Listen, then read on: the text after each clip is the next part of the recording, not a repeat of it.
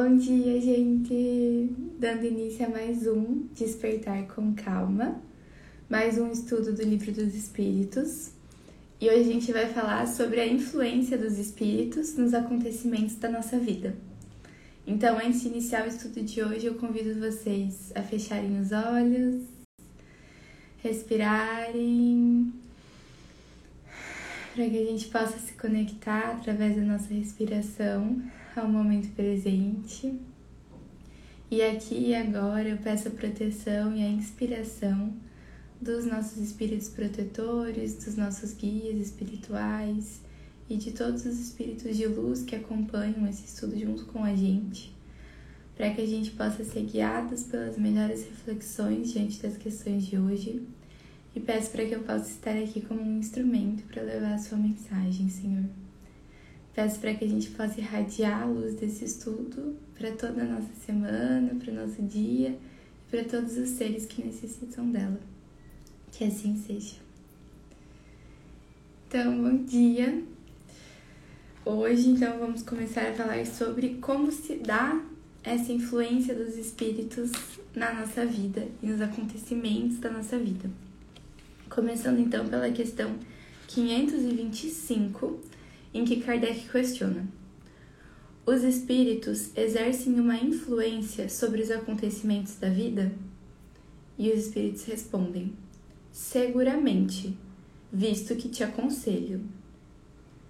Então ele questiona na quinhentos e vinte e cinco A: eles exercem essa influência de outro modo que pelos pensamentos que sugerem, quer dizer, eles têm uma ação direta sobre o cumprimento das coisas? E os espíritos respondem: sim, mas eles nunca agem fora das leis da natureza. Então Kardec coloca um comentário, eu vou ler esse comentário e depois a gente discute juntos essa questão quinhentos e vinte e cinco inteira. Kardec nos traz: imaginamos injustamente que a ação dos espíritos não deve se manifestar senão por fenômenos extraordinários. Quiséramos que nos viessem ajudar por meio de milagres, e nós os representamos sempre armados de uma varinha mágica. Não é assim. Eis porque sua intervenção nos parece oculta, e o que se faz com seu concurso nos parece muito natural. Assim, por exemplo, eles provocarão a reunião de duas pessoas que parecerão se reencontrar por acaso. Eles inspirarão a alguém o pensamento de passar por tal lugar. Eles chamarão sua atenção sobre tal ponto se isso deve causar o resultado que querem obter. De tal sorte que o homem, não crendo seguir senão seu próprio impulso, conserva sempre seu livre-arbítrio. Então, primeiro, os espíritos exercem influência? Sim, muita influência. E por meio de qual ferramenta que acontece essa influência? É através da nossa mediunidade. E todos, todos nós somos médiums. Por quê? Porque a mediunidade nada mais é do que essa faculdade de se comunicar e de estar em influência com o mundo espiritual. Sendo que todos nós somos espíritos encarnados, todos temos essa faculdade. E aí o que acontece é que algumas pessoas têm a mediunidade mais ou menos desenvolvida. Algumas pessoas conseguem perceber mais ou menos essa influência e todo esse mundo espiritual que nos cerca. Porém, todos nós temos e todos nós estamos constantemente fazendo trocas com o mundo espiritual. Então, constantemente estamos recebendo conselhos, estamos sendo guiados, orientados, recebendo influências do mundo espiritual. Muitas vezes, os nossos pensamentos são pensamentos que nos são sugeridos, né? São pensamentos que nós somos levados a tê-los. Então, muitas vezes, nossas ideias nos são sugeridas, nossas vontades de ir a tal lugar, nosso interesse com determinada pessoa, com determinado objeto, com determinado assunto, Podem ser que sejam sugestões, aconselhamentos, para justamente ir nos guiando e nos orientando por essa caminhada que é a vida e que é a nossa evolução espiritual. Então, sim, nós temos nosso livre-arbítrio, sim, nós temos a nossa responsabilidade sobre todos os nossos atos, mas junto disso, a gente tem sempre, pode contar sempre com o auxílio de espíritos amigos e com a influência do mundo espiritual. E a gente pode estar falando também de uma influência negativa. E isso eu já expliquei em alguns estudos anteriores de como se dá, como você sabe se eu estou sintonizada com espíritos de luz ou com espíritos que estão me influenciando negativamente. É através do meu pensamento, é através de qual frequência vibratória eu estou vibrando. Então, se eu estou sintonizado com pensamentos de amor, de luz, de caridade, de ajuda ao próximo, de fraternidade, eu vou estar vibrando numa frequência muito elevada.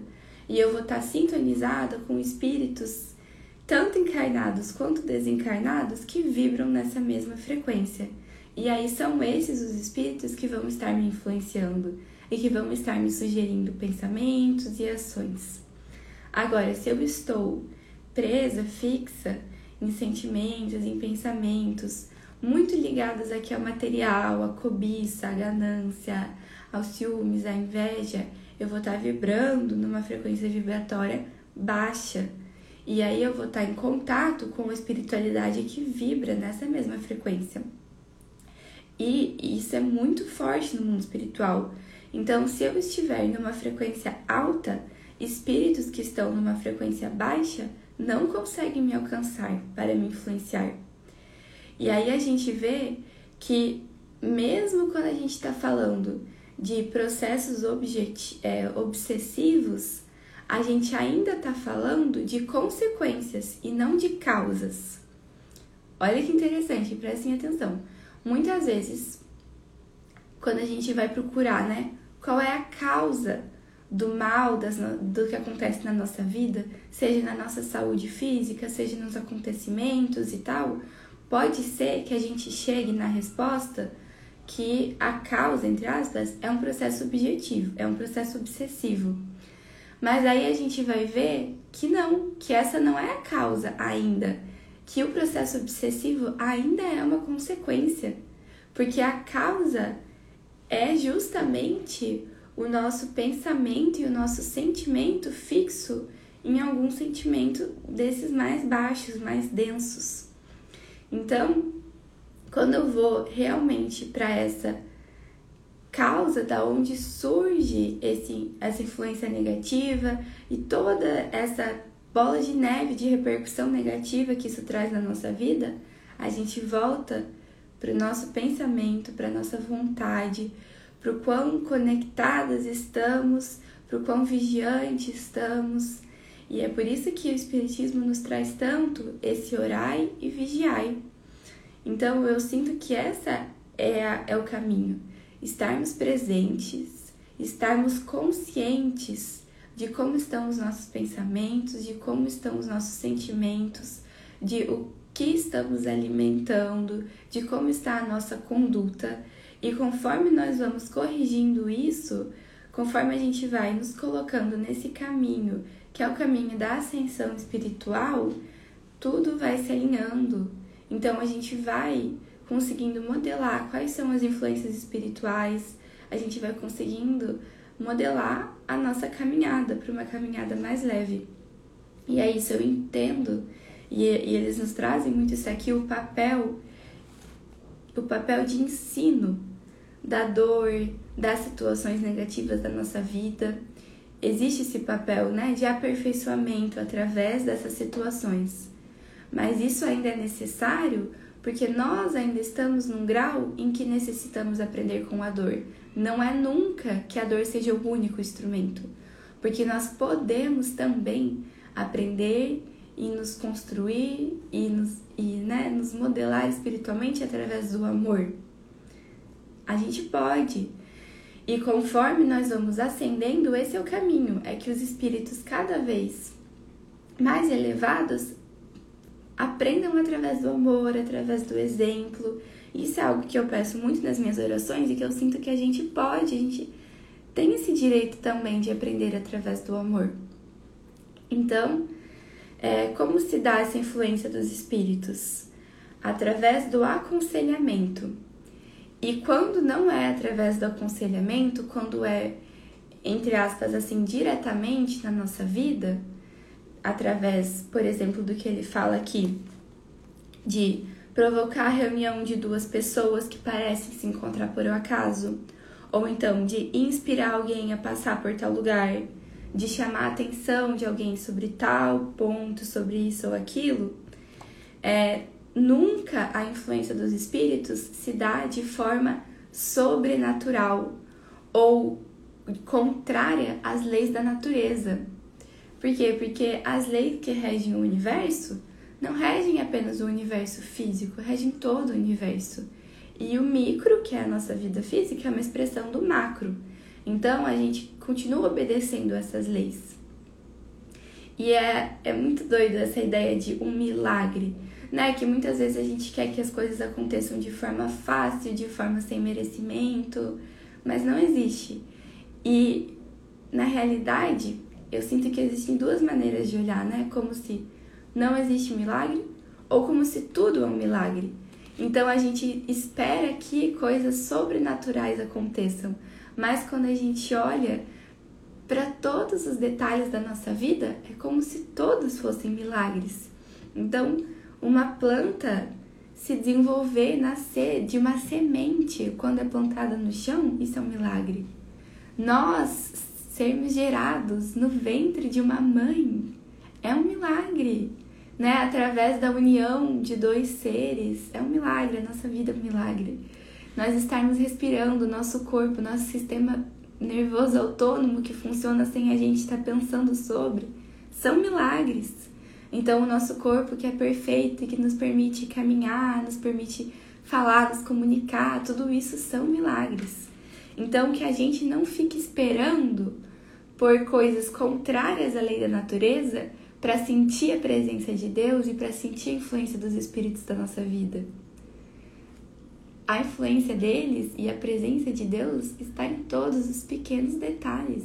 A vida é um milagre e obedecer às leis de Deus, eu sinto que são milagres.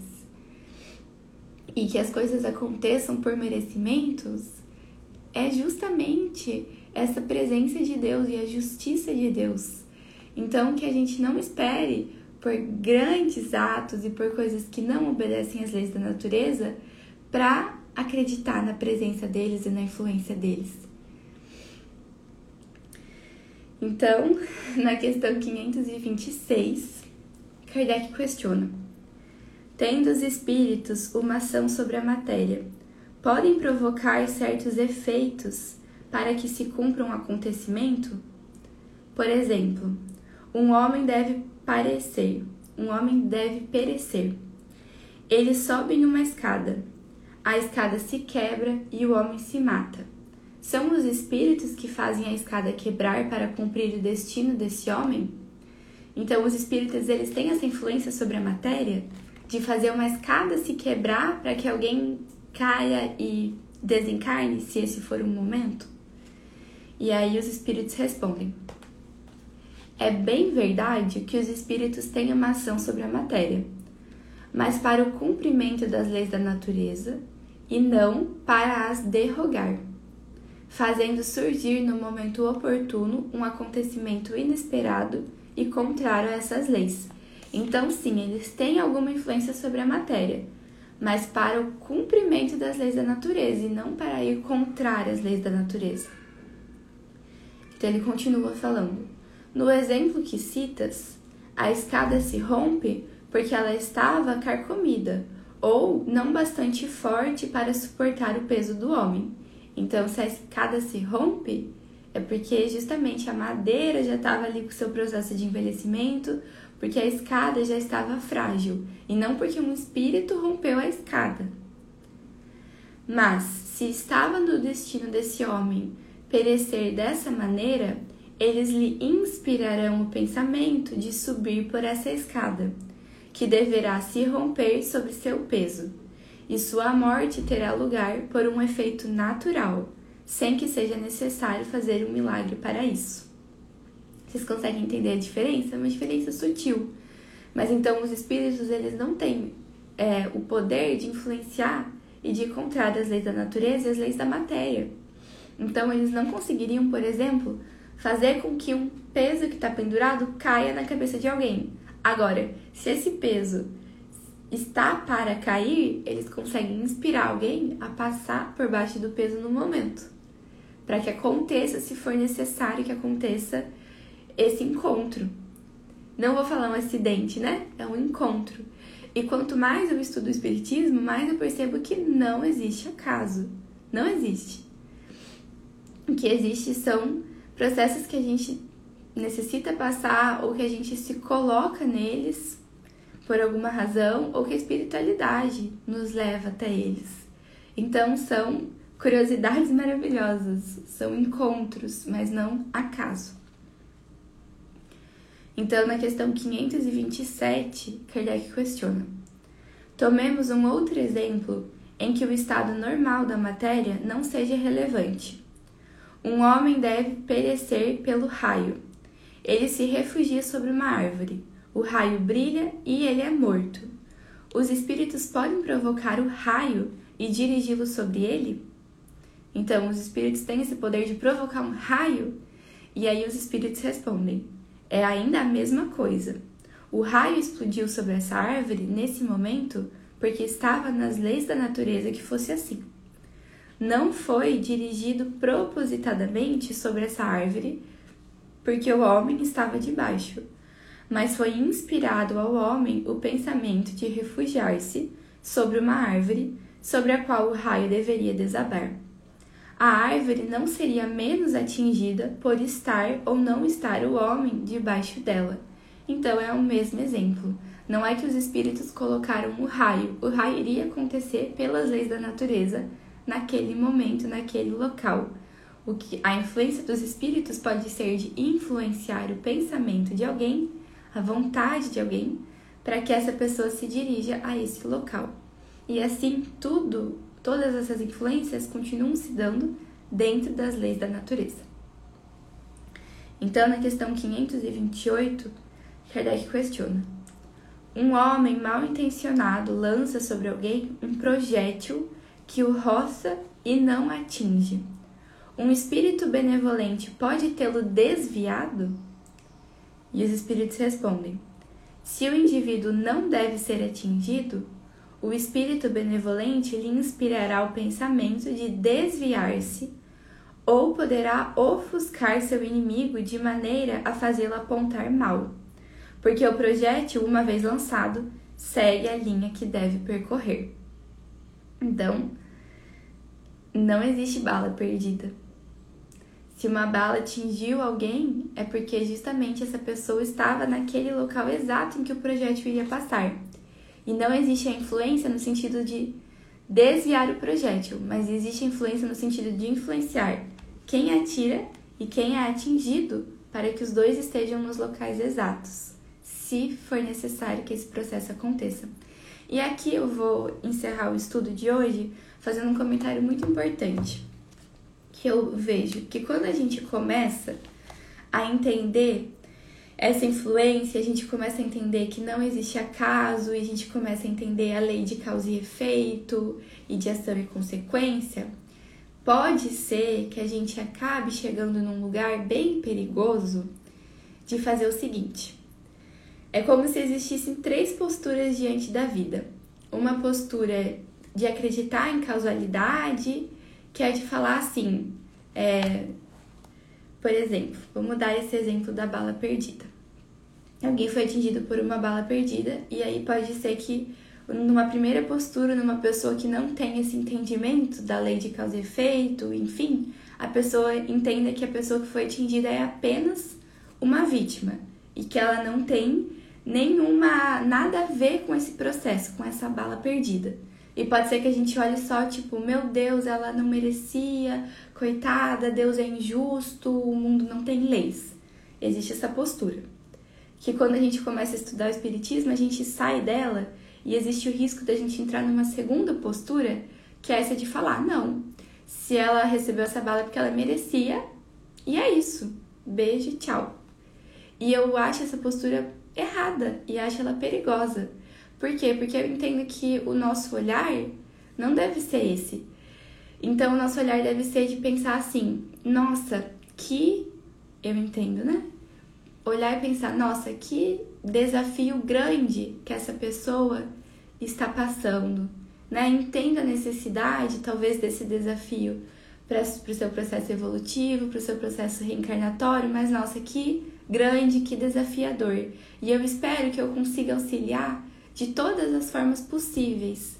Espero que eu consiga auxiliar fisicamente, se me for possível, que eu possa auxiliar através de orações, através de pensamentos, né? Que espero que essa pessoa tenha uma rede de apoio e eu espero que ela consiga passar por isso da forma mais leve que ela puder e que ela consiga transcender esse momento, né?